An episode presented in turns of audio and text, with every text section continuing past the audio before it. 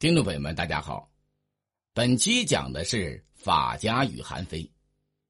韩非，战国末韩人，和李斯都曾师事荀况，他是战国末法家中的重要代表人物。《韩非子》一书是其思想之集大成。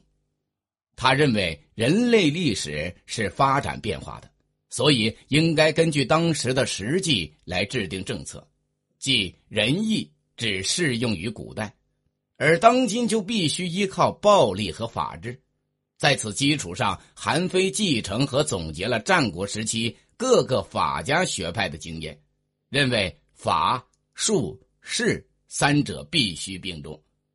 法固然重要，但君主要有一定的权力和威势，否则法令就难以贯彻下去。除了势以外，君主还要有一套控御臣下的权术，否则君主的地位就不会巩固。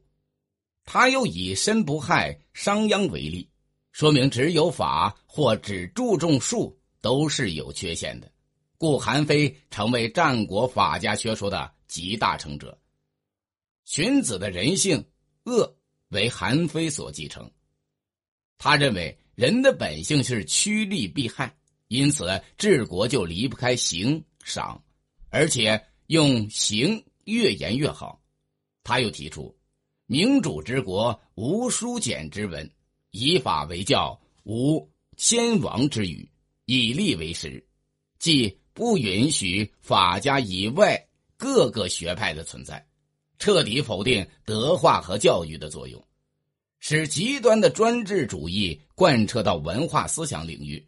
上述一些主张对促进秦统一和加速秦灭亡都起过一定的作用，但其法治的若干基本准则，在以后的两千年中一直为许多王朝所采用。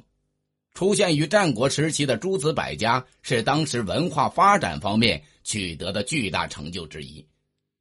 诸子学说是当时人智慧的结晶。对以后中国历史的发展产生过重要的影响，是中国古代宝贵文化遗产的重要组成部分。感谢聆听。